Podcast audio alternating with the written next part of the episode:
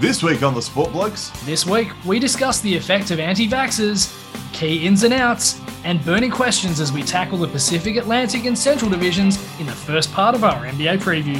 oh yeah, and we might give a minute or two to the NRL Grand Final too. Woo! Let's go.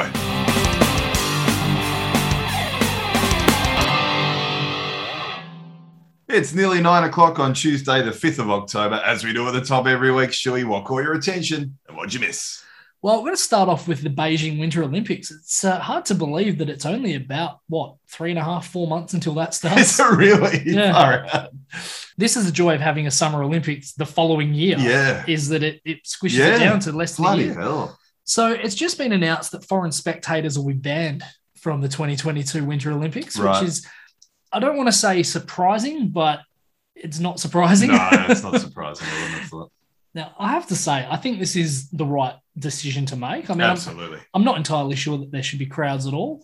I mean, it's it's one of these things where you you're bringing all these people in there. It's bound to happen that someone's going to create a cluster. But anyway, we don't know. We said that the Tokyo Olympics were going to be a shit show, and they turned out pretty well as far as we know. So Yeah, I guess the other interesting thing about Beijing, of course, is that the COVID nineteen virus probably originated in China. So that's a, brings a whole, you know, additional element to it all. It, it does. It does.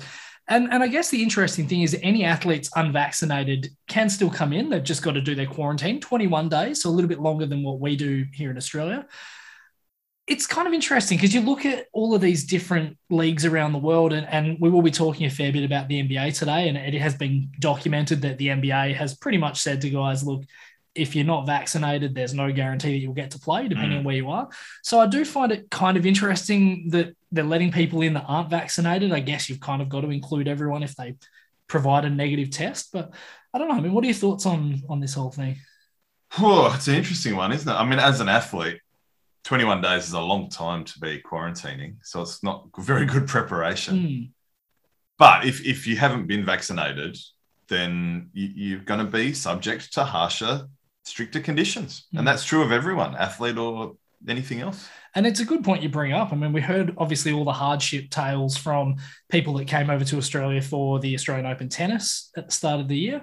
And we've obviously heard them from many other different areas. But to, to have 21 days, yeah, that is a very long time. And there's no guarantee that many of these people will have family with them because if they're not having foreign spectators coming in, you assume that it's probably not family either. Oh, yeah, it'd be pretty limited, you'd have to think. Yeah, Mm. yeah. So yeah, it, it will be very interesting to see the sort of tales that we have coming out of this from people that are stir crazy after one week or two weeks, let alone the third one, Indeed. Mm. Yeah, yeah. No, that will be interesting. So it's January, is it?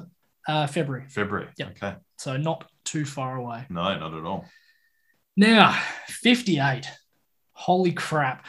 Usually when I talk about golf, it's me ranting about someone doing something that I'm pissed off about. Like, An 11 year old hitting hole in one. Don't remind me. I, I'd actually written down like fetuses to make making hole ones because that's what, I- what I'm expecting is going to be next. But this is one that I absolutely have to tip my hat to. Alejandro Del Rey is so he's playing in the Swiss Challenge over the weekend. He did something in the second round that we have never seen before. He shot a 58. Mm. Now he joins a quartet of other guys to post that score. And I know you're sort of thinking, well, hang on, didn't you just say no one's done that? I'll get to it.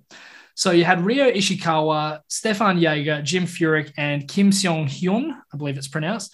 All four of them did that on past 70 courses, and he's done it on a past 72. So he's gone 14 under in one round. Yeah, well. The, the scary thing about this is that he actually parred the last three holes. So he was actually on for a, a 55 or a 56 at one stage. It- It's just, it's beyond belief. It's a ridiculous effort. And he didn't even win the tournament. Shit. He finished in a five way tie for 10th, Wow. seven shots back from the leader, Denmark's Marcus Helligkilde. Not bad, though, for a guy ranked 392nd in the world. Fair effort. Pretty good effort. Bloody good. Now, Laurel Hubbard, we've spoken a bit about Laurel's journeys through the, the transgender transformation and getting into the Olympics team for the, the female weightlifting. So, Laurel's actually just been awarded with the University of Otago Sportswoman of the Year award, which I think is a, an amazing achievement. And, you know, unfortunately didn't do too well in the actual Olympics, bombing out before even getting one lift under the belt. But uh, look, it's still it's an amazing story. It is a great sign of the times. And, Yeah, yeah, they are a changing. and well done. How about yourself, mate? Well, we had one yesterday at the quiz. So there was a bloke in a Milwaukee Bucks Giannis Antetokounmpo shirt, Hmm. and I went up to him and I'm like, "Oh, mate, great shirt! Like, how was that Game Six performance? One of the best I've ever seen in my life." And he gave me this look, the sort of look that I probably give Jehovah's Witnesses when they come to the door. like he had no idea what the fuck I was talking about. Please come in. yeah, like I just and it was weird because I we'd int- it wasn't even one of those kind of like oh I don't want to talk to you Mister MC guy like we'd interacted earlier in the night too. Hmm. So like me and the one of our best mates who we run it with, uh, we were making a joke about Damir Dokic and he chimed in about that. So it wasn't even like he was yeah it was just weird. Hmm. And it kind of goes to my girlfriend's theory uh, that you should never wear. This comes to band t-shirts. You should never wear a band t-shirt if you can't talk about them with some level of passion. When someone goes, "What do you think of this album?" or you know, Do you know, I've actually seen a video on YouTube of a guy going up to people at festivals and asking them nice. to, like, people that are wearing moderate, not, Yeah, they're not just yeah, wearing like Metallica shirts. Well, it's like when the that. Kardashians were seen in Slayer shirts, and it's like, yeah, Name- go on, name- name, one name- song. Well, that's it. Name He's asking guys to name Yeah. three songs. And Yeah, people like, oh, I'm a massive fan, and they'll get one song in, and, Yeah. and that'll be it. So, yeah, yeah, yeah, It's it's it's an interesting theory that one. yeah.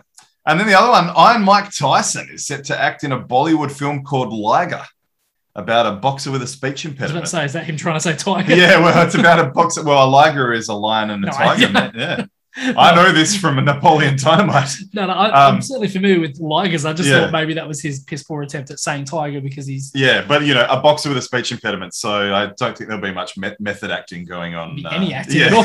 with that one. The, the most disappointing thing in that one was though the article mentioned all this acting that he'd done, and it didn't mention Mike Tyson mysteries. My favorite. Mm. And R.I.P. Norm now. Norm Macdonald voices yes, Pigeon. yes, very true. That was a sudden. Well, it wasn't that sudden. It turned out he had been battling cancer for a long time, but he was very private But that's to say, a lot of these celebrities are keeping it very private Yeah, nowadays. yeah. I mean, look at Sean Lockie, Yeah, that was another sad right one. up yeah. until the last minute. So yeah, yeah. Before this becomes a pop culture podcast, though, yes, true. I guess we've got to talk about the rugby league grand final in the NRL. Now, we're not big fans, it's got to be said. To be honest, the biggest thing for me, as someone who doesn't really follow rugby league, was more about what didn't happen in the match, but what happened beforehand with the welcome to country that was cut off by the Australian national anthem. Mm, leaving JT not looking too happy at Oh, all. And a lot of people on Twitter, understandably, saying, how's the "Hmm, symbolism? yeah, exactly. Oh, That's God. a pretty terrible metaphor. Yeah. That is, yeah, wow. Yeah. But congratulations to Penrith. Yeah, 14 12 over the Rabbitohs. They actually avenged a 16 10 loss in the first week of the finals, which I thought was interesting. But geez, I tell you what, the Panthers played some low scoring finals. They they beat Parramatta 8 6, they beat the Storm 10 6. They upset the storm. Yeah. and before they took out the decider 14 to 12 so none of the teams that were involved in their games got past 16 it was uh, yeah look it was a pretty decent game but yeah i think for me as well just as much uh, and, and it was an exciting game it, it actually came down to a missed conversion with i don't know all of about 14 minutes left in the game uh, unfortunately a, uh, a drop goal that would have tied the game up came up a bit short actually bounced over the crossbar but No. apparently it doesn't count so Interesting. but yeah, for me, it was the off-field stuff as well. So Brian To'o, how was his? Oh, yeah. the his- proposal. How, yeah, he proposes to his fiancee Moesha Crichton Rapati, then celebrated by giving her a lap dance in the change rooms, and he did some weird roundhouse move and kicked her sunglasses off her head. Nearly, nearly took her head off. Well done though. But uh, yeah, just a, a good celebration. Good to see the guys having a bit of fun. Uh, you know, and it, and it follows on from the Melbourne Demons and, and the way that they had fun, and you could just see the camaraderie, the, the, the friendships that were were clearly evident in those teams. That's about the extent of our rugby uh, analysis. Yep. What'd you miss, mate? Well, I missed the VMAs the other. No, I'm kidding. So did Nicki Minaj. yeah, well, well, We'll talk about that later, well, too. well, no, look, I didn't actually get to see more than the highlights of the Brooklyn Nets' domination of the Lakers in the first preseason game. Something that I know that you are absolutely in love with. no, look, we make no secrets about not being particularly excited about these. And look, no LeBron It's James. the pre. There's no reason to be excited about. Well, there it. It's the fucking preseason. no LeBron, no Russell Westbrook, no Carmelo Anthony, no Durant, no Harden, no Irving. no desire to win. So meh, You're just trying to get out of there without an injury. Hmm. Yeah, no, so far. meaningless. Fucking meaningless. Tell us what you really think, Nathan. What do you miss, mate? well, I didn't see as much uh, NFL over the weekend slash the last couple of days as I normally do. So I watched the majority of the first half of the Philadelphia versus Kansas City game, kind of flicking across to the Browns and Vikings game here and there, but uh, I never ended up seeing the second half of those ones. So See that beauty between the Bills and Texans? yes, yeah. Well, I got Josh Allen and Stefon Diggs, although I still didn't win this week. But uh, yes, For anyone playing at home, that was a 40 to nothing game, that one. So yes, good win for the Bills. not worth watching. Oh yeah, well the, the Texans are in all sorts of trouble. See, the uh, the Giants and Saints was probably the game of the round. Yeah, unfortunately, that one wasn't shown here. Otherwise, I would have loved to have watched Mm. that one. Yeah, it went to OT, so absolutely. But there are I, I, again another good weekend of games. Yeah, Mm. plenty going on.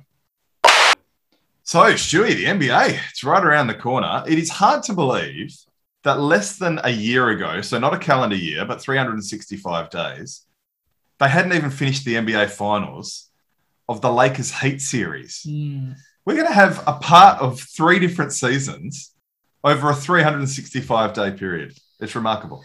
It is. I'm certainly not complaining. No, yes, that's right. It's uh, you know, as someone who's gone through a couple of lockdown seasons over the course of my viewing career. Well, not to mention all those years where it was virtually impossible to get your hands on games in Australia as well. Zero Yeah. complaints. No, we had a lot of many years to make up. hmm So, Stewie, before we do get stuck into our previews, we've got to handle this vaccine thing again. Bradley Beal was, I don't know if you saw that interview in the end. He just seemed like an indignant douchebag. I've lost a bit of respect for him, I've got to say, Mm. actually. But Jonathan Isaac, on the other hand, was very articulate. And it did make me kind of second guess like, oh, am I being too hard on people that don't want to get vaccinated? It is their body. Absolutely, it is their body, but at the same time, it's the owner's money. So if they choose not to pay them, I think they're well within their rights. Oh, absolutely. And the league did say if they're not playing, they're not being paid. But also, it's the responsibility thing. So everyone always thinks about rights and bangs on about their rights, but they forget that rights have responsibilities attached. And it's not just about yourself, it's about getting other people sick. And we talked about last week staff members who are worried about their families and, and that sort of thing. And it was so weird in the Bradley Beal thing because I rewatched that too. And he answered his own question. He said, Why should I get the vaccine if all it does means I'm less likely to go to hospital or die? So you, you answered your own question. You answered your own question. Hmm. So how's this? I looked at uh, there was a recent study in America from LA County, and it concluded that 96% of all COVID 19 cases, 96.9 of COVID hospitalizations, and 97.3 of deaths between the 17th of January and the 17th of August were among people who did not have any vaccination protection. The proof really is in the pudding. The difference between getting severely ill or dying and staying out of hospital is night and day. And I saw a tweet of hospital ramping in Victoria, and it was it was chilling. It was it was just really sad to see. Hmm. So, although Jonathan Isaac's articulate uh, responses to questions did have me second guess for half a second, it was only half a second. Yeah. Now, the funny thing was, it was actually his birthday. So, the NBA account on Twitter tweeted a happy birthday to Jonathan Isaac, and you can imagine some of the responses. They were fucking classic. So I've cherry picked a few here. So there's one RJ's goat, RJ Barrett's goat. I quote, I did my own research. I listened to Donald Trump press conferences and researched the history of birthdays. I've concluded that today is not Jonathan Isaac's birthday, and I will not be celebrating it. Please respect my personal decision. That's great. Full Dissident said, Good thing the NBA players are no longer putting messages on the back of their jerseys. I can see it now. Need for more information. Doing my own research. Respect my privacy. Besties with Ted Cruz. And this is the other thing. Did you see Ted Cruz actually did a tweet? I stand with Kyrie Irving and Jonathan Isaac and Andrew Wiggins, right? And he used this hashtag saying, Your body, your choice. This is a this is a guy What? who's a senator in Texas where the abortion laws are so fucking draconian. Are you kidding? Yeah, your body, your choice. Yeah, well done, Ted. Your body, your choice. If you say something against vaccinations that suits my rhetoric, Wow. yeah, fuck you, Ted Cruz. A couple of other ones. Uh, Brian Bahia, literally name a single medicine you've taken in your entire life where you had to do your own research before consuming. These Flintstones chewable vitamins look all right, but I'm gonna run a double blind test just to be sure. Run out of Flintstones, chewable but more things. yeah. but I'm going to finish with Robin Lopez, finish with one of the players themselves. I've decided to haze the Magic rookies by making them get me the newest issues of National Geographic, Popular Science, and The New Yorker when they come out. And we're going to have a little magazine club and talk about what we've read. It will be delightful, and you can't join. so good on Robin Lopez trying to educate the anti vaxxers and the idiots in his team. Absolutely. Yeah. So there you go. All right, let's get stuck into our preview. So we'll start with our winners, shall we? Well, we'll start with the Central Division and sort of get that out the way because aside from Milwaukee, it's pretty grim. It's pretty grim, unfortunately. so, what we kind of wanted to do was have a look at last season in terms of how the, how each of these teams went. A little bit of a look at the ins and outs, or some of the key ins and outs. I'm not going to go through every single one of them. In No. the case of the Lakers, that would be an entire episode on its own. yes. But uh, and just sort of, I guess, look at maybe one of the key questions to look at for these teams as we go into this season. And because we're so close to the start of the season, we'll do three divisions this week and then we'll finish with three next week as well. So let's start with our winners, of course, Stewie, the Milwaukee Bucks. They finished 46 and 26, which was good enough for third in the East. Their longest winning streak was eight in early March. Their longest losing streak was five in mid February. They had to handle one postponement, but albeit taking a few punches from the Phoenix Suns, they won in very, very impressive fashion indeed on their home court in game six. Well, one, one for the ages. Took some pretty decent punches from Brooklyn before they even got there. Well, that's true too. Yeah, Yes. there's, there's a lot that's been mentioned about Kevin Durant's shoes yes. costing them pretty much a championship. So well, yeah, yeah, sliding doors. absolutely, We'll get to Brooklyn tonight too. absolutely. So yeah, I mean, look, obviously an amazing season for Milwaukee. Hasn't been an amazing off season, I have to say. If we look at some of their ins, Grayson Allen, George Hill, Rodney Hood, Semi Ojeleye, that's probably the four big ones. George Hill coming back, of course, Yes, exactly right. stint. Yeah, But I think their outs are a lot bigger. So they've lost Bryn Forbes back to San Antonio. PJ Tucker's decided to jump ship, that's a huge one. going going to Miami. Huge. And then Jeff Teague and Justin Jackson off the bench as well. I think PJ Tucker might be the biggest loss Yeah. out of all of those. Definitely. Statistically speaking, he doesn't put up huge numbers, but he's one of these guys that just does so much stuff that doesn't show up in a box score. Eye test player, especially come playoff time. I mean, PJ's on that roster for, or on any roster now, basically, and he's gone to another very good team in Miami he has. for playoffs. Yeah, no, that's a big loss. That's a big loss.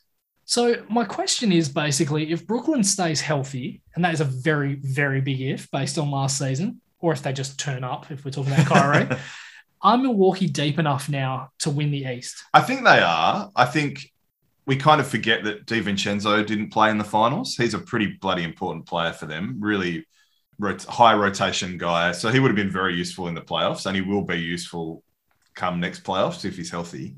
So yeah, I think they can they can weather that. Are they the favourites? Probably not, but I think they would be red hot chance to repeat. Absolutely. I worry a bit about their bench. So looking at their bench, George Hill, Pat Connaughton, Bobby Portis, Grayson Allen, Ojeleye, Rodney Hood's listed about the fourth small forward. So it's not a particularly deep bench. No, they probably they could probably do with another big. Yeah, well, they're going to have to play Um, small ball with Bobby Yeah, Portis. yeah. I mean, Giannis will be well and truly playing power forward. Hmm. Yeah, And this is the other thing with losing PJ Tucker is he's a guy who can play a really, really cool small ball five, corner threes, a lot of rebounds, Oh a lot of yeah, yeah, absolutely. Yeah, So yeah, it's it's a big one. I'd still expect them to at least be conference finalists. Yeah, I think anything less than that would be a big failure, Oh, yeah, especially obviously after last year. Yeah. They're going to run into some teams that are ready for some revenge, though. So, Yeah, yeah, yeah. So yeah, I, I dare say, you know, Brooklyn obviously being the obvious one will be champing at the bit to have another go at Milwaukee, and and if they've got all three of their guys at close to 100, percent it's going to be hard for Milwaukee to get back. Next, we have the Indiana Pacers. They finished 34 and 38, which was good enough for ninth in the East, which of course was good enough for a play-in game as well. Their longest winning streak was three on three different occasions. Their longest losing streak was four on two different occasions. They also had to weather postponements, this case on two occasions. My question to you is though, Stewie, how big is the Caris LeVert injury? Because it's been reported he has a stress fracture in his back. Well, this is the thing. So the Indiana Pacers, on paper, their starting five looks almost as good as any in the league, unless that bit of paper is a doctor's prognosis. Yeah. It just it doesn't look great when you take him out of that lineup. I mean, you've got Brogdon, Sabonis, Miles Turner. TJ Warren obviously had a, a really, really great bubble, but Yeah, his it's season a while ago now. after that wasn't amazing. Well, and he's battled some injury trouble too. So And then you go to their bench, and really, I mean, TJ McConnell had a really, really great season. Jeremy Lamb was solid shooting the ball, but aside from that, Torrey Craig, obviously uh, known to NBL fans as well. Yeah, well, he's Tor- a handy pickup. Torrey Craig was pretty much the only in that I had of any note. Yeah, yep. They, they did nothing over the course of the off season. They lost Doug McDermott to your Spurs. So yeah, I, I just I can't see Indiana being any more relevant than they were last season. Yeah, I would agree with that. I think they could make the playoffs, but I think they'll be also around. The Caris LeVert injury, I think, is probably enough to maybe make them miss the playoffs. They might get in that play-in spot. that's the best thing they can hope for. really. Yeah, probably, probably. And Miles, they really need Miles Turner and Malcolm Brogdon to pretty much have career seasons. I think to have any chance. Well, I think there's enough teams below them that did enough over the course of the offseason that might push them out. Absolutely. Speaking of teams below them that did a lot in the offseason, the Chicago Bulls finished 31 and 41, which was good enough for 11th in the East. Their longest winning streak was three on four different occasions. Their longest losing streak was six in mid April, but they have quite a few good little players. Yeah, so I mean, Lonzo Ball, DeMar DeRozan, probably the two big ones. Look, let's not underestimate Alex Caruso. Let's not underestimate Stanley Johnson. I think the And Vucevic is fairly new too, a deadline deal. He is. He is. I think probably the most underrated signing of any team is Derrick Jones Jr. Yeah, I yeah, love- handy. Yeah, very Love handy. Derrick Jones Jr. Yep. So this is one of these signings where you put him on a team with Lonzo Ball, who likes to throw the lob. And that was a good signing too. It's got to be said. it was. It was getting a guy who, okay, he's he, look. He hasn't really developed into the player I think a lot of people thought he would. But his shot's improving. His shots improved dramatically. Yep. He's on a team where he doesn't need to shoot the ball a lot. He actually needs to facilitate a lot more on this team anyway with DeRozan and Vucevic, and I guess Coby White as well, guys that like to to take shots. And when you look at what they gave up, it really wasn't much. Okay, Tomas Satoransky was a solid guy for the for them in the backcourt. Markkanen, I thought was disappointing right from the get go. yeah, I've I, never been a fan. I reckon he's soft. I know you've never been a huge fan. Yeah, Daniel Theis, okay, it would have been nice to keep him, but you know you've got to give up something to get something. So Alex Caruso was a handy pickup too. I Very think- tenacious, good little defender, can run the team off the bench. So Yeah, you'd love these energy guys off the bench, and that's where guys like him and Derrick Jones Jr. I think will be really, really good running that second unit.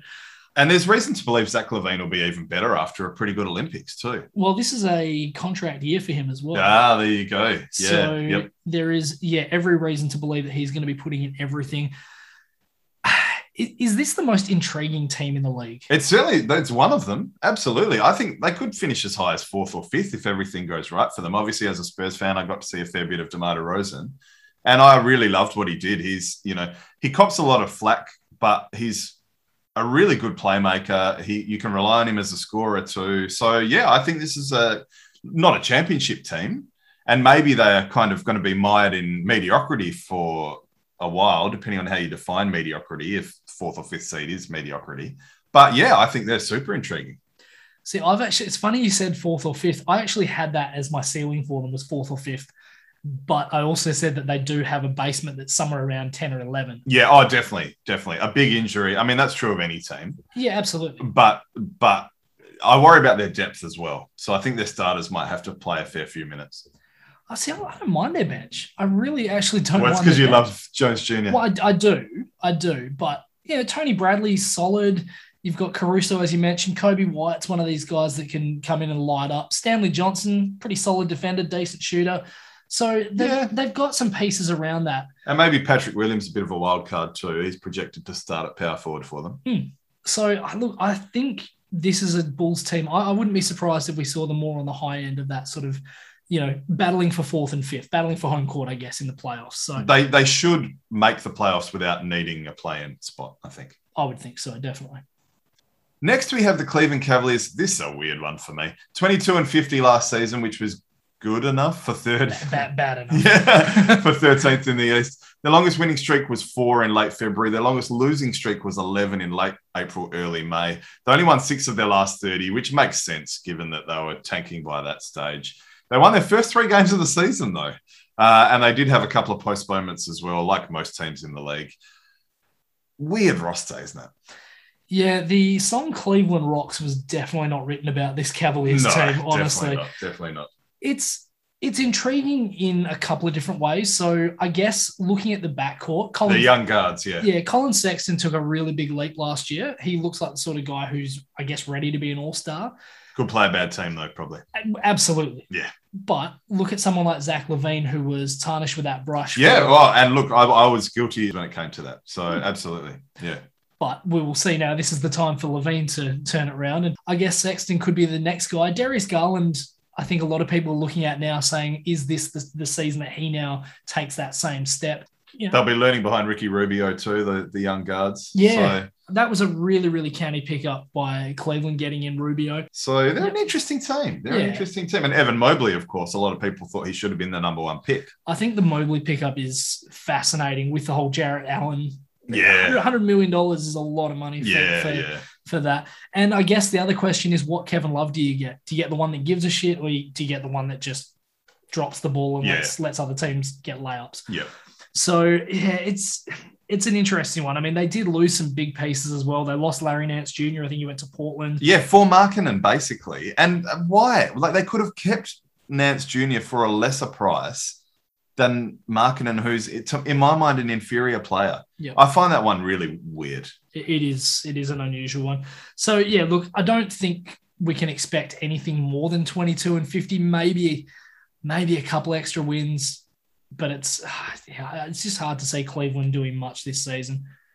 That I think it would require basically their backcourt to play really well and guys like Cedi Osman to probably take the next step as well. Yeah, well, he's kind of become the forgotten guy really since LeBron left. I mean, he was really big in their rotation the last season that LeBron was in Cleveland. And ever since, I mean, I guess ever since Ty Lue left as well, they, they've just kind of forgotten about him. And yeah, now he's sort of buried, buried in that backup role to guys who came in way after him. I mean, Okoro came in last season and started ahead of him. So pretty, yeah, pretty disappointing, I guess. And, and he's a very talented player. And when you throw him in with guys like Denzel Valentine, they have a lot of big tweeners a little bit, you know. Mm. Like Markkanen's kind of, I can't see Markkanen.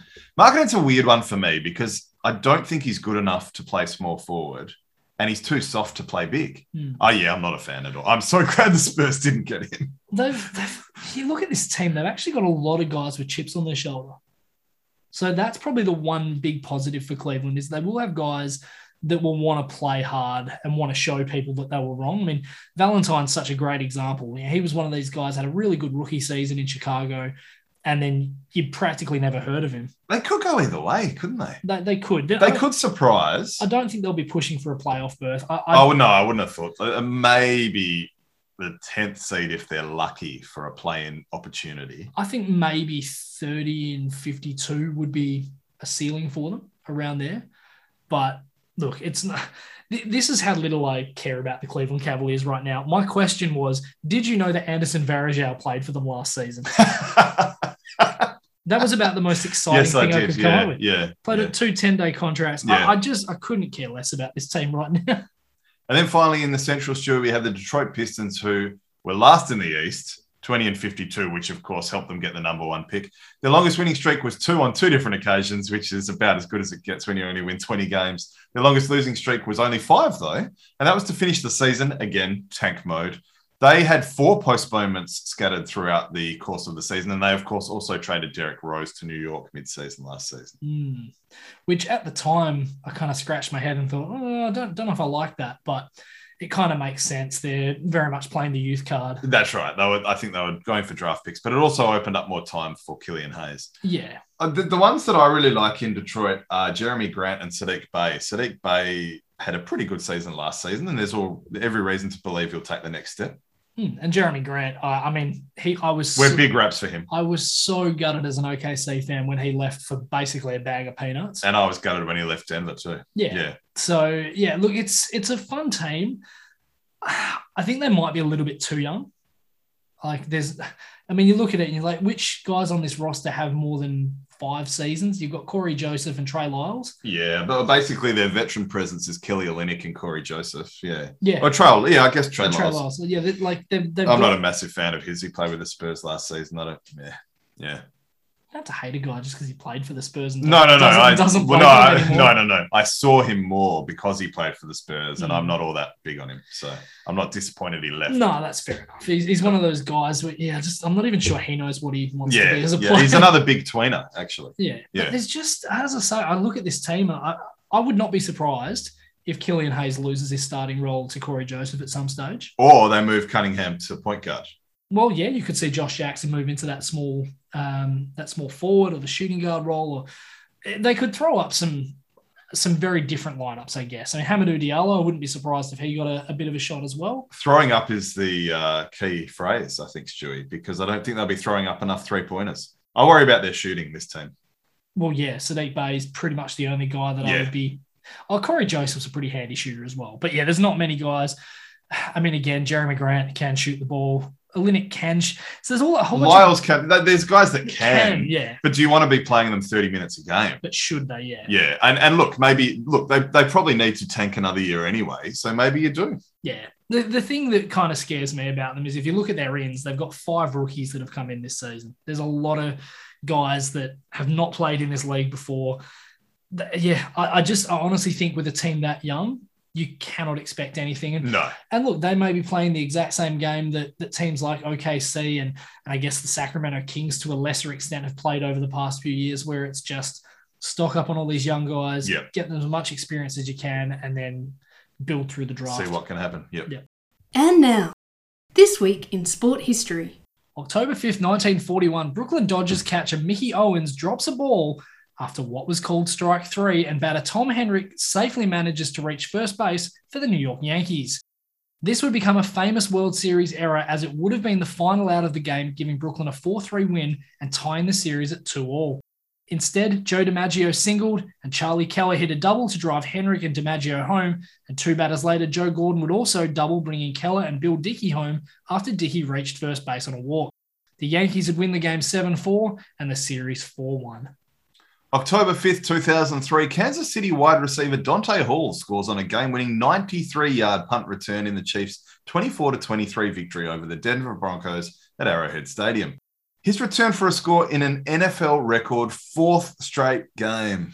Ridiculous. This is around when I started to really get into the NFL, and they're a decent Chiefs team, but four games in a row to return that's that is ridiculous. that touchdown just defies belief. He had to change directions four times. Yeah. Oh, He's like, run to the left. Oh crap! There's like five guys there. Run to the right. Oh, oh, it's even worse. It's like it's like Bart running. It's like there's crocodiles on one side, and then electric eels on the other, and then back to the crocs. Oh yeah, it was nuts. And then he all of a sudden he just turns back again, and it's like there's wide open spaces. and so often in these things, the, the yardage can only be the yard of the, the length of the field, but they often run way more than than He would have run 120 yeah, yards. Yeah, exactly, Easy, exactly. easy. October 9th, 1997, North Carolina's record winning college basketball head coach Dean Smith retires after 36 years at the helm of the Tar Heels with a record of 879 and 254, good for fifth winningest coach of all time. Bob Huggins might overtake that soon. And Roy Williams on the coaching tree was also very close to that figure. And again, Michael Jordan's first coach in college and a guy who has a very impressive coaching tree indeed. Absolutely. And finally, October 10th, 1892, on their way home from an annual interport match in Shanghai, 11 of the 13 members of the Hong Kong national cricket team are tragically killed when the SS Bokhara they were on sank during a typhoon off the coast of Taiwan. Sadly, only 23 of the 148 people on board survived. The club was actually founded in 1851 and they played against Shanghai from 1866 onwards all the way up until 1948. This was actually the second game in a home and away series, with the previous match played in Hong Kong in February, with Hong Kong winning by an innings and 132 runs behind a century from captain John Dunn. But in Shanghai, the Hong Kong side could only manage scores of 78 and 79 and were beaten comfortably. This week in sport history. Let's shoot across to the Pacific Division in the West, Stewie. We'll start now with our runners up, the Phoenix Suns, who surprised many including ourselves, I think, in spite of the great bubble that they had. 51 and 21, which was good enough for second in the West. They were runners up, as I mentioned. Their longest winning streak was seven, which was late March, early April. Their longest losing streak was just three in late January, including an overtime loss to Denver one night and then a double overtime loss to Denver a couple of nights later. And both of them were in Phoenix. So if that Denver team had been full strength, it would have been a much more entertaining, possibly different result as hmm. well in the playoffs. But alas, that is not what happened. What do you reckon about those Suns? I love what they've done over the course of this. They, they've lost a couple of key players. Torrey Craig, as we mentioned already, is gone. Jevon Carter, Langston Galloway, guys that were kind of on the fringe of their, their playoff roster, but weren't getting huge minutes but I love the the guys they brought in. Elfrid Payton as a backup to a backup, and we have to assume that after a full season, Chris Paul will get injured at some stage. Yeah, but Payton can play swingman role too. He, he can, but Yeah. he's a, a very good playmaker. Him and Cameron Payne can easily run that that show. And Cameron Payne was fantastic in the playoffs when Paul was injured too. Yeah. So Craig Craig Craig played some good playoff minutes for them too. That that will be a bit of a loss, but it but they're stacked. They're they're a very good team. Well, this is it. You add more shooting in Landry Shamet. What was the other really big thing that Phoenix were lacking in the playoffs last season? When DeAndre Ayton was off the floor, they had nothing because Yeah. Dario Saric was out. Yep, JaVale McGee's a good backup. McGee is a very, very solid backup. He's Yep. a guy that, as we've seen over the years, he doesn't need the ball on offense. He'll catch lobs, he'll rebound, he'll block shots. He- He'll make funny bloopers from time to time. so he gives you that comic relief as well. But that's basically what you want out of your backup center. Exactly. So I guess the obvious question is do the Suns deserve to start as favorites in the Western Conference? Oh no, I don't think so. No? no. They won the West, they upgraded several key positions. Yeah, but I also felt like they maybe caught lightning in the bottle a little bit. Chris Paul's a year older. I know I say it every time, but that contract won't age well, surely. They'll still be right up there. They'll be top three, top four in the West. But they're the hunted now, too, you have to remember. Yeah. They obviously defeated the Lakers in the first round of the playoffs, which was a surprise to many. Not me. No, uh, well done to you. But the Lakers will be coming hard after them too. So yeah, I don't think they're favourites in the West, but I wouldn't be surprised if they made it back to the final either. I think they're good enough to be a top two. You've got to remember that Denver will be without Jamal Murray for a decent portion. Oh of the yeah, they're season. definitely good enough. Absolutely. Clippers will be without Kawhi, Kawhi, yeah, for a huge yeah. portion of the season. No, it's a good point. the. Lakers will get injured at some stage. So Yeah, yeah, but I mean, teams like Golden State will pick up. You'd have to think. yeah, But- will, they pick up that far? Yeah, but we'll talk about them in a minute. Yes, we will. But uh, look, I, I honestly think that Phoenix, I I would have them as favourites. I really would. Yeah, I, I okay, think, I yeah. think there's enough key injuries to big players around the West. Um, I think the only other team really that kind of scares me for, for knocking them off at the moment is Utah. And and you look, you're probably right. It is a good season for them as far as some of their opposition is concerned, being a bit underdone. And guys like Bridges and Johnson exceeded expectations in the playoffs big time. Then they've got that Jae Crowder, who's a perfect playoff guy as well. So yeah, no, they it wouldn't surprise me if they were right up there once again. Next, we have the LA Clippers, 47 and 25, which was good enough for fourth in the West. Their longest winning streak was seven on two different occasions. Their longest losing streak was three on two different occasions. As you mentioned, though, the Kawhi Leonard injury is huge, which basically makes them also rans. Can, can we talk about Kawhi Leonard for a second? Please. So there's this real crazy story that's come out. It's uh, no secret at all that Kawhi Leonard is a diva. yes. But I saw an article during the week about Leonard needing his own private space for his pre-game routine, which is diva-ish enough. Yeah. But occasionally he occupies female staff as locker rooms. Yeah, that's that's shit. Isn't he just a piece of shit, that bloke? Seriously. Like, we, we've spoken about all these different things that he's done that shows that in his mind he is better than everyone else. yeah, the, the old helicopter chartered helicopter flights from San Diego, and he's a complete diva. Yeah. Complete. That's like next level. Mm. You know, we, we, we're talking about gender equality, and he goes and takes the female staffer's room completely for yeah. his pre-game warm-up. Yeah. Dick. Star players. Mm. So yes, the Clippers. Look, they've they've made some good pickups. Eric Bledsoe in the backcourt is a pretty pretty handy pickup, Oh yeah, definitely. Yep, yep. Goes back to the team that drafted him. and he certainly makes up for the loss of Pat Beverley and Rajon Rondo to an extent.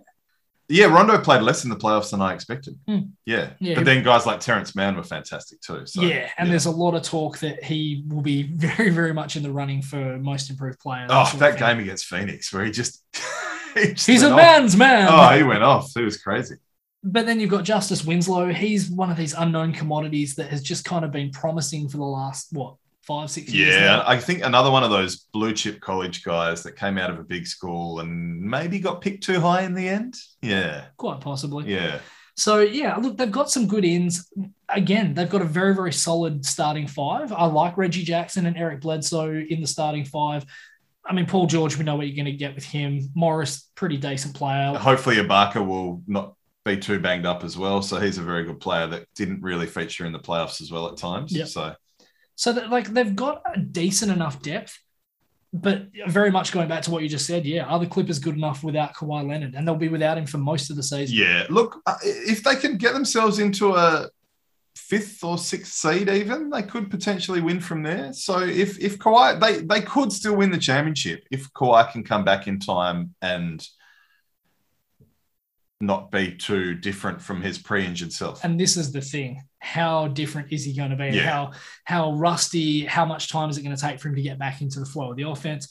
Yeah, every seven game series that he's a part of, you're very much a chance. Yeah, oh, absolutely. He- yeah. he and they'll be super defensive once again. They're a really good defensive team. So And that's that's one of the good, things. good elements. Th- Yeah. This is one of the things that Eric Bledsoe brings, and a lot of people forget how good a defensive player he is.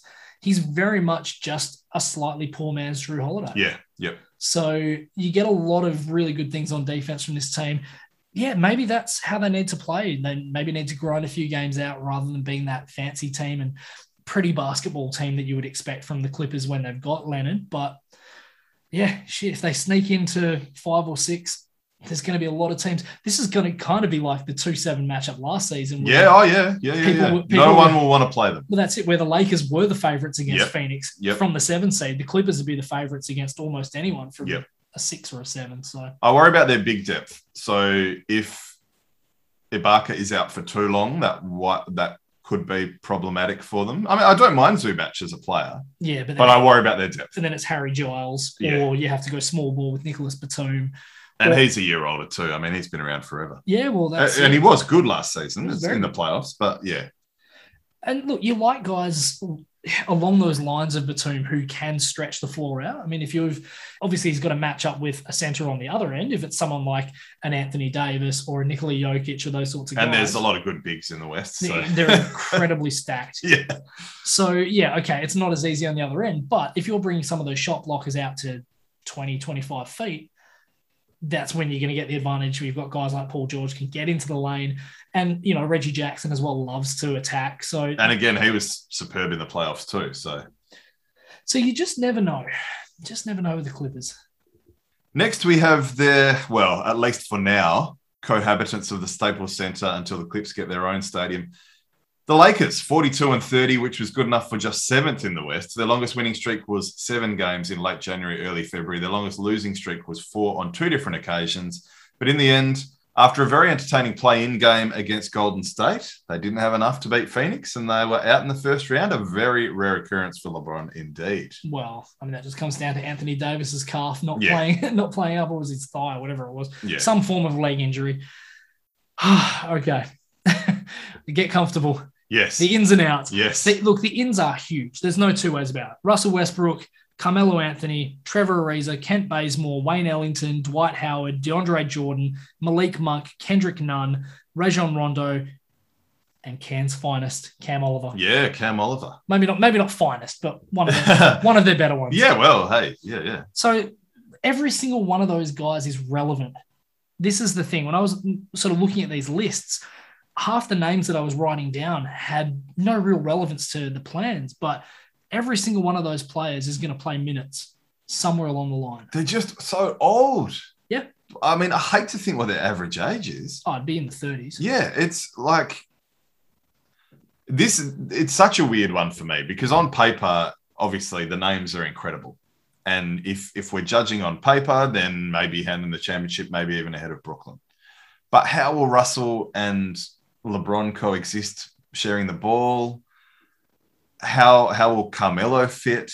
How will their defense be now that they've lost guys like Caldwell Pope? Um, you know, I know Ariza's come in, but he's pretty bloody old now too. How much are they going to get out of him? So the, yeah, the Lakers is a really weird one. Really weird one. Definitely win now. All right, I'm going to counter a few of those things. So Russell Westbrook, I would not be surprised if he led the league in assists with like 13 a game this season. He's going to love playing with two superstars again for the first time since what 2012 or something. So he gets to play with these top end players. And having said that, there's a lot of other like Carmelo Anthony. Okay, he's not Denver Nuggets Carmelo Anthony, or he's not New York Knicks Carmelo Anthony, but he can still shoot the ball. Oh yeah, he was very good with Portland. Yeah, yeah, yeah. He's he, he's settled into that late career role player role now, yeah. which he was reluctant to do in the back end previously. But yeah, uh, he's a good pickup for them. And same deal with you know you're not getting Orlando Dwight Howard, you're not getting LA Clippers DeAndre Jordan, but you're getting two guys that can catch lobs. And again, Russ loves throwing those lobs. Yeah, and defend the rim, and yeah, yeah. So I think that's quite handy. Look, Malik Monk had a career year shooting the ball from three last year. He had a really decent game shooting the ball against the Nets. Over, I think it was yesterday or the day before.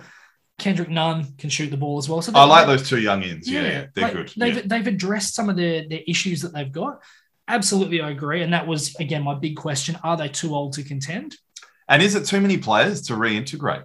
It's, I mean, it's a big chemistry experiment. Well, it is. I mean, when you consider the guys they've lost, as you mentioned, Caldwell Pope and Caruso's gone, Drummond, Jared Dudley, Marc Gasol, a lot of defense, Montrezl Harrell, Kyle Kuzma, Wesley Matthews, Ben McLemore. Like it is They've almost lost a lot of defense. Like it's almost when you think about a hockey game, the line changes.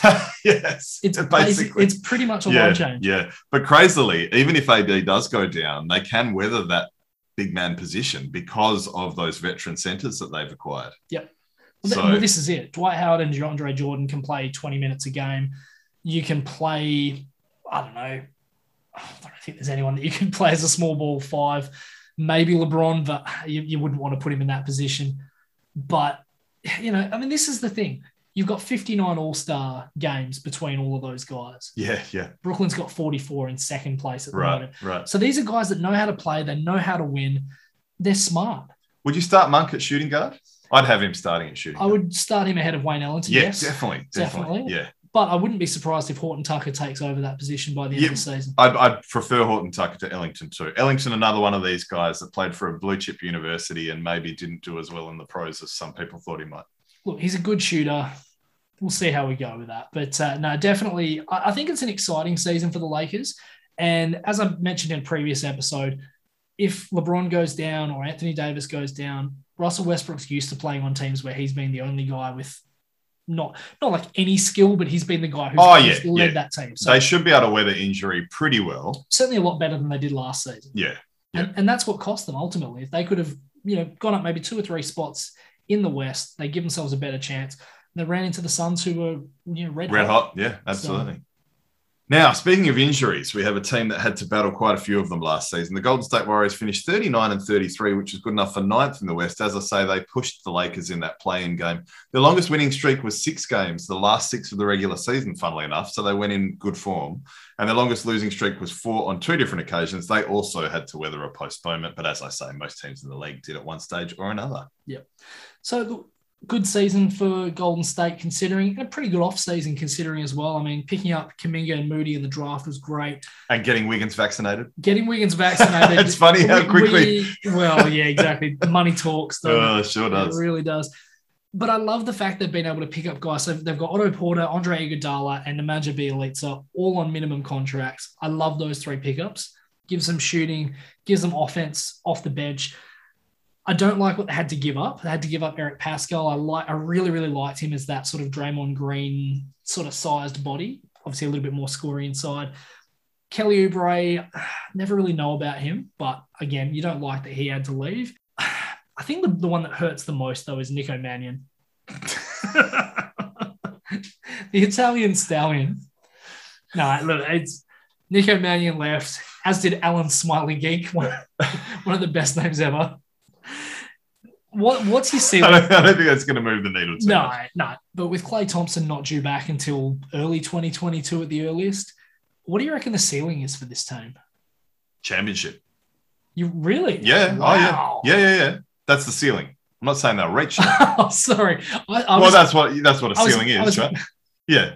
so their ceiling is president of the United States. No, no, no. America. Well, look, no, no, no. Detroit's ceiling is not championship. There's no fucking way they can Why win a championship. They just happen to No, no. make every shot they No. shoot. Like, But Golden State could, if things go right, could win a championship. I don't think they will. I don't think they will, but they could. that's a big call for a team that's got Jordan Poole and Kevon Looney starting for at least the first half of the season.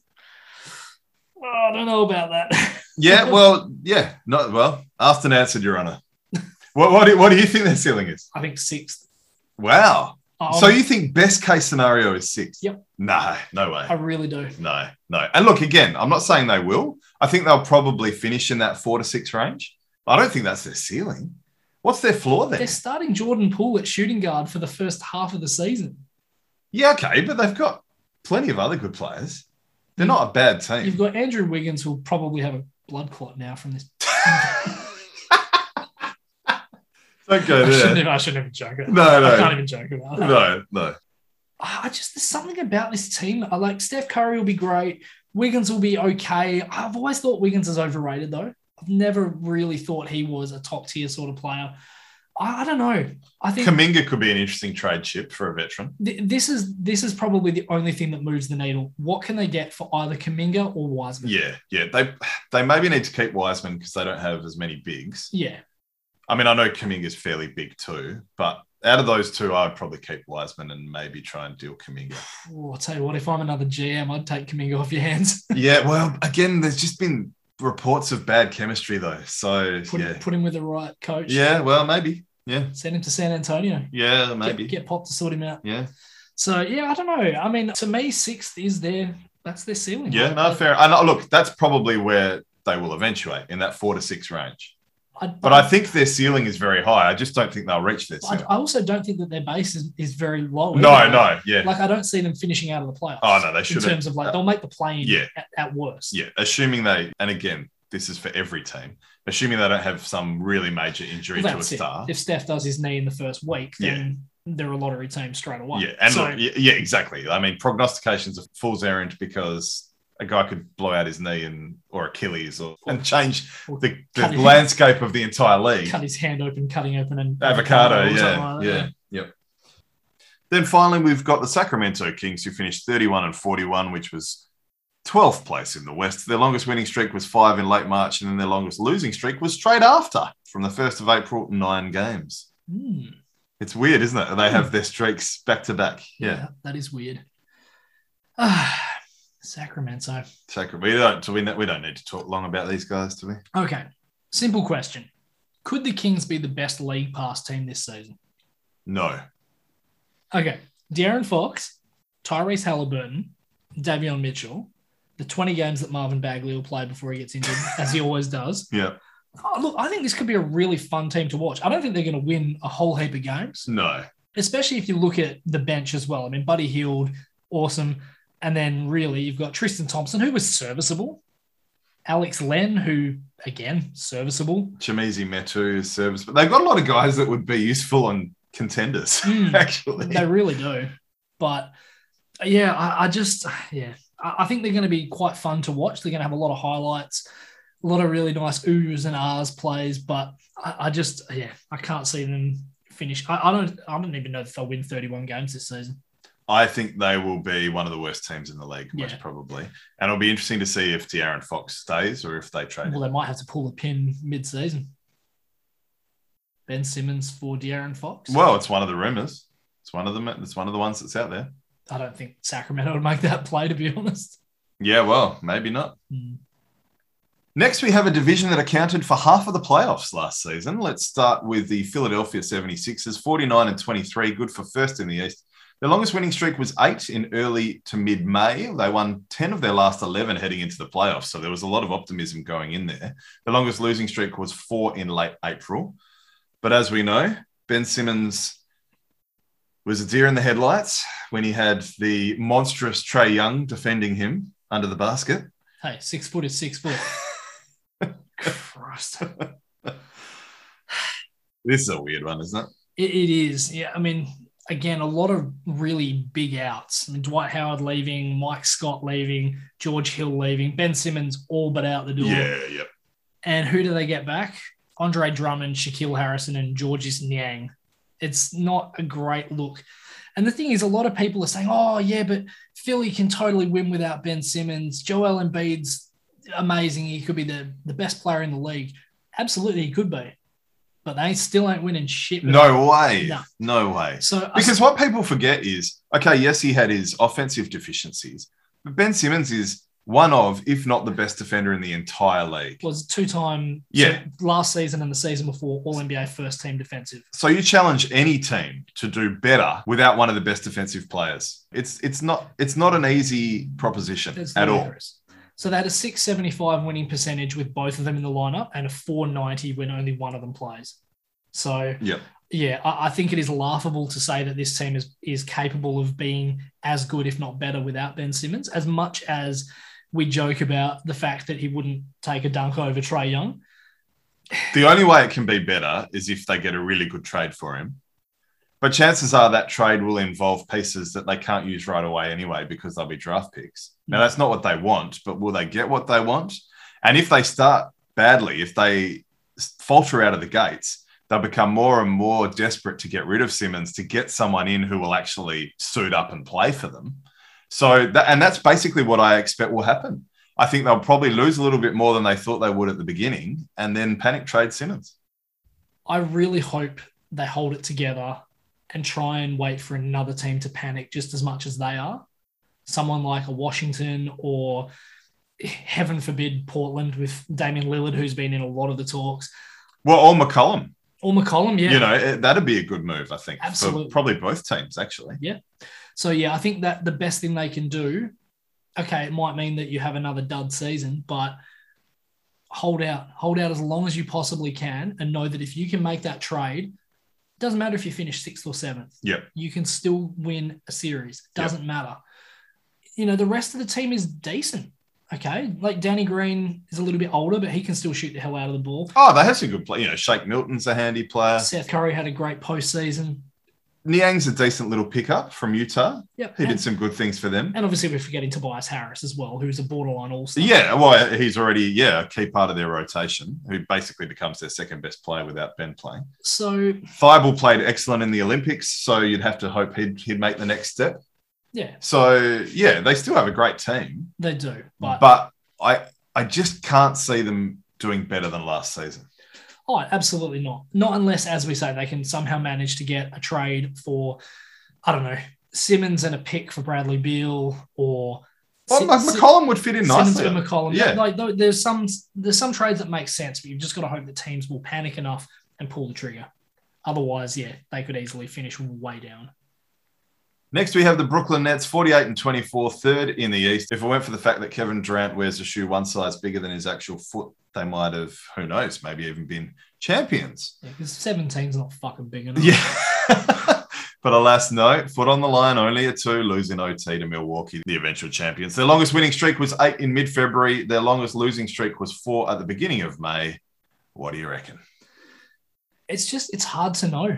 It is Kyrie. It is yeah. It, he unfortunately Kyrie Irving is very much the X factor in this entire season for them. If he turns up and if he plays Kyrie Irving basketball, absolutely no one should be able to stop him. But if he decides he doesn't want to play or he doesn't want to get this vaccine and can't play in the state of New York, and then James Harden does a hamstring or gets hurt the way he did last season, I think it just puts too much on Durant. And unfortunately, they probably don't come out of the East. I say unfortunately. I, I think this team should win it all. I think they could still come out of the East even without Irving playing half the games. Patty Mills is a big pickup for them. Again, played superbly in the Olympics. But is he a starter? He, I think he could be. Yeah, I think he could be. I mean, he's not an all star, Hmm. but yeah, I think he could. There's no reason why he couldn't start. Yeah. Oh, Look, I mean, they've, they've got a decent bench. I mean, Lamarcus Aldridge has come back to start at center. You've got Paul Millsap probably backing him up, Blake Griffin. Blake Griffin showed signs of life. In fact, he showed more than signs of life. He was actually bloody good in the playoffs at Yeah. times. Yeah. So, look, they, yeah, you're right. Their depth is absolutely ridiculous. I was going to say off the chart, but it's it is a depth chart. So it's absolutely on the chart in this case. Filling out the chart. yeah, it, it is. It's guys like James Johnson, Patty Mills, Paul Millsap. Those are the guys they need to step up. They need them to be you know, first class players for them. And look, you expect they are all very good professionals. I expect them to come in and play good minutes. I just, yeah, it's it's all down to Kyrie. I think they can win without him. That's the beauty of the three pronged stars. You can probably win with two out of three if you have good depth, and they do. You could win more with three of them. Oh, of course. Or four. Next, we have the New York Knickerbockers, 41 and 31, which are good enough for fourth in the East. Their longest winning streak was nine games between mid to late April. Their longest losing streak was five games in mid January. They didn't start well, but they finished with a wet sail, and things were looking pretty good heading into the playoffs, which is why we both picked them over Atlanta. But then Randle decided to not play too well in the playoffs, and well, wasn't enough. It wasn't. It wasn't. And look, they've again they've made some good moves. So they've managed to get rid of Frankie Smokes, Frankie Ntilikina. He's, he's out the door. Reggie Bullock. Yes. Bullock. Bullock. So he's done. But the pickups, so Evan Fournier's come in, Kemba, Kemba Walker's Walker, come yeah. in, Dwayne Bacon's come in. We kind of scoffed a little bit at some of their contracts, all of maybe what a couple of months ago when they came out. The more I look at them, the more they make sense. Well, I didn't realize that Fournier had a team option. Mm, So if he doesn't pan out, they can jettison the last year of that deal. yeah. Again, I think the the Noel deal, big men just you have to pay bigs more money because they're fewer and further between. Yeah. So- big shot blockers, definitely. But you you're bigger on Fournier than me. He plays great for France. I just don't know about the NBA. So we've got to come up with some sort of machine that makes him think he's playing internationally. Ah, they should change their colours. Yes, they should. Hmm. The Knicks coming out in there all, all whites with blue trims. Yeah, that's right. that Yeah. could happen. It's similar Yeah. to what they already wear. yeah, they could start playing the French national anthem before games. Look, here's here's the weird thing about New York. So they were the second best three point shooting team by percentage last season, but only Washington, San Antonio, and Cleveland took fewer shots. Hmm. So they pick their spots. So they pick their spots. They don't have good volume shooters, or they didn't have good volume shooters. That's where guys like Kemba Walker, okay, he had a pretty rough season last season, but you know he's a very very good player, and that's where Fournier comes in as well. He can light it up. Burks, 13 points a game on 41% from deep last season. Honestly, the only thing that kind of sucks for me about their lineup is that Noel's going to eat into Obi Toppin's minutes. Well, I was going to say, for me, it's the existing guys that I'm most interested in rather than the guys they've picked up. It's RJ Barrett and Obi Toppin, again, developing further after another off season and another year under their belt. I, I dare say this team looks, I don't want to say significantly better than last season, but they look better. They certainly look better on paper anyway. Well, Kemba's a wild card, isn't he? If Kemba plays well, then there's every reason to believe they could finish fourth again. I don't know if they could finish higher than fourth. I've got them in the 4 5 again. as Yeah, well. yeah, I think that's probably around where they'll sit. yeah. Next, we have the Boston Celtics, who were 500, 36 and 36, which was good enough for seventh in the East. Their longest winning streak was six games in mid April. Their longest losing streak was four in late May. They sputtered into the playoffs, losing three of their last four, and they also had to handle a few postponements throughout the course of the season, too. It was a bit of a funny season for them after a very good season in the bubble. It's been a rubbish 12 months for the Yeah, Celtics. really, it has, yeah. Uh, I mean, again, if you look at what's happened in the offseason, we just mentioned Kemba Walker and Evan Fournier. They also lost Semi Ojeleye. They lost Tristan Thompson. And what they got back in return. Yeah, check your bags at the door, Stewie. Coach Ruder Financial. Sorry. oh, shit. But yeah, Schroeder, Josh Richardson, Enes Kanter, Al Horford. It's not quite the same level of quality that they're getting back. There's a lot of buzz about Horford being in great shape and basically had a year off. He's had a holiday. So, yes. At, at OKC's expense. Yes. Okay. Well, at their choice as well. yes, that's very true, actually. Yeah. Are the Celtics risers or fallers this season? Oh, they've got to be risers, surely. They, they've got to finish above 500, I would think. it's funny that their team got worse, but they'll probably finish with a better record. I I think this is the year Brown and Tatum. I don't want to say become Jordan and Pippen, but they become like one of those ridiculous tandems where guys are not going to be able to stop them. And you know, don't be surprised if that allows guys like Marcus Smart, to a lesser extent, Josh Richardson, Peyton Pritchard will come in and Yeah, I'm not. I'm not a big fan of Josh Richardson, I know you don't like, but he's handy. He is handy. It's there's a golden opportunity for him to get good minutes and play a significant role for them. Hmm. So he all the incentive is there. Well, that's it. And, and look, guys aren't going to be able to stop Tatum and Brown at the same time. So Richardson will get a lot of open looks. So yeah, don't And the two. Williamses are intriguing pieces too, aren't they? Oh, Time Lord. Rob, Robert, I, I, I love Robert Williams. I'm a big fan too. I yeah. honestly wouldn't be surprised if he takes Horford's starting spot. yeah. Oh yeah. I yeah. really think he should. So yeah, I, I like both of them. As, I think the big thing for me is I think this is a year Peyton Pritchard and Aaron Nesmith, they they will take off this year. I think they're going to get a lot of shots up, and I think they're going to make a lot as well. So yeah, don't be surprised if you see those guys. Romeo Langford, another one who you know this is kind of the year that he needs to make a move. Otherwise, he's out the league pretty much. So yeah, there's a lot of guys that have a reason to perform this year, and I, I think the Celtics will be quite fun. I think I, they'll sit around that New York range. I think Yeah. the four or five kind Oh, of set Celtics Knicks. How good would that be? could happen. Fuck, that would be good. And then finally, Shu, the only team that didn't make the playoffs from this division last season, the Toronto Raptors, 27 and 45, 12th in the East. Their longest winning streak was four on two different occasions. Their longest losing streak was nine on the back of two postponements. And looking back at it, the postponements were basically the beginning of the end of their season. Like, if you look at how their schedule panned out, those postponements kind of was how it turned to shit. Yeah, it's, I, I, am just. It's hard to get excited about the Raptors right now. It really is. They've thrown a lot of money at Fred VanVleet. They've thrown a lot of money at Gary Trent and Pascal Siakam. I just you're looking at their team. It, I'm just I, I can't get excited. Well, Siakam, if Siakam's your big banana, you may be in a bit of trouble. If Khem Birch is your starting center, you're fucked. I'm sorry. Uh, well, I think we could see Precious Achiuwa in that role by the end of the season. I think Chris Boucher, how's he not starting? Well, he, yeah, yeah. makes no sense. Yeah. Honestly, I, I just, yeah. And, and obviously, look, they've lost the heart and soul of their team with Kyle Lowry going down to Miami. I get it. He's got to chase a ring. Well, the, yeah, his second ring anyway. Mm. Greedy. But uh, no, look, this is just, it's just a team that's hard to get excited for. Like Goran Dragic is kind of at the end of his career.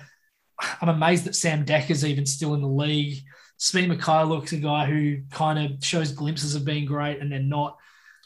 My most interest is in the young fellas. Yeah, so Scottie, Scottie Barnes, Barnes, the guy who was drafted, and who was it? I think it was David Thorpe was saying he had him at number two. That's how high he was on him. Yeah. So I think him and OG Anunoby, you know, another season again, one of those young guys that will maybe take the next step. VanVleet's Van Vliet, they need to really produce. I just don't see it. Yeah, I don't. I don't yeah. see him becoming more than what he was last season. Well, given the juggernauts in the East, it makes sense for Toronto to do a bit of rebuilding over the next couple of seasons. It's not a bad thing if they get a high draft pick. Of course, Yeah. absolutely. I mean, yeah, build around Barnes, build around Siakam. Yeah, try and try and get somebody to come up. And Siakam's saying all the right things. He wants to be the big man on campus. He wants to be the guy. So it's his shooting percentages that we need to worry about a little bit. Mm. But this is another one. I find these guys uh, maybe a bit like Cleveland. It's they will probably be really shit, but I wouldn't be surprised if they somehow manage 35, 40 wins as well. Oh yeah, if you saw them in the seven seed, you wouldn't be shocked, No. but you'd also be shocked. Like it's just such a weird, weird spot for them. So, yeah, I, I think it's going to be a lean year in Toronto, unfortunately. Right, sure. You know what that music means. What are you up for? Well, I'm pretty amped to watch Thomas Bryant and Montrezl Harrell holding Bradley Beal down for his first COVID jab. they could make it a pay per view. Mate, I'd pay for that, absolutely. no, but in all seriousness, the pink ball test is done between India and Australia, so it's time for the T20s. Pretty keen to uh, check a couple of those out with any luck. Yeah, absolutely. And we will review that series when it's all done and dusted. How about yourself, mate? Well, a couple of really big matchups in the conference play in the NFL. So the Rams and Seahawks in the NFC, and over in the AFC, a massive game between the Chiefs and Bills, who have both started fairly well. Until next time, I'm Nath. And I'm Stu. We are the Sport Blokes.